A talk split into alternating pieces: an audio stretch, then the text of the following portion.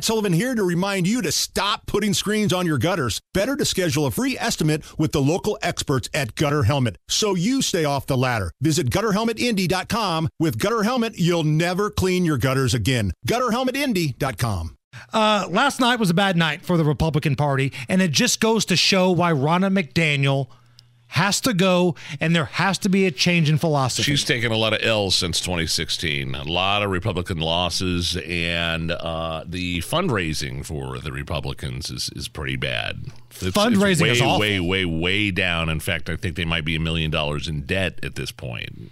So, special elections in New York and Pennsylvania and mail in balloting and a bad message from the Republicans all lead to a seat being flipped and blowouts across the board. Yeah, that was the Santos seat in New York, which I don't necessarily think anybody was surprised by that. Santos is a Republican that got there by being a fraud. Uh, he was expelled by Congress, and well, look, I mean, okay, say what you want, but that got flipped to uh, blue again. That's right. a blue district. But this is what frustrates me: the Republicans were so desperate to be liked by everybody and liked by the Democrats, and we want to be viewed as the good guys.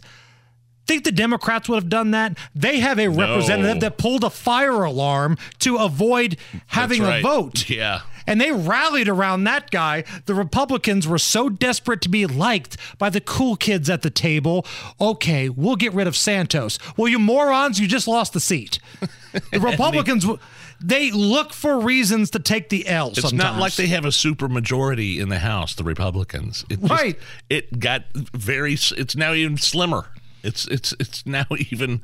It's it's really really close. And I'm not saying that Santos wasn't a zero. He was, but the Democrats have a lot of zeros. You've got Ilhan Omar. She hates this country. You've got dudes like Bowman pulling the fire alarm but they rally around their people. The Republicans, okay, we'll get rid of our guy. And then you lost the seat. You get what you deserve sometimes. And this is why there has to be new leadership at the RNC. There has to be new messaging. And I'm sorry, I think this whole push of having outsiders has come to an end. Like we're airing a lot of commercials on this radio station where you hear whatever candidate say, he's an outsider. Well, maybe that's not necessarily such a good thing. And here to prove my point, I put together an outsider's oh. political ad about Nigel. Tell me if oh. you think this is going to be an effective piece of marketing. Okay. Tired of the same old results? Tired of the status quo? If so, it's time for an outsider. Someone of the outside who has no idea of what the hell to do.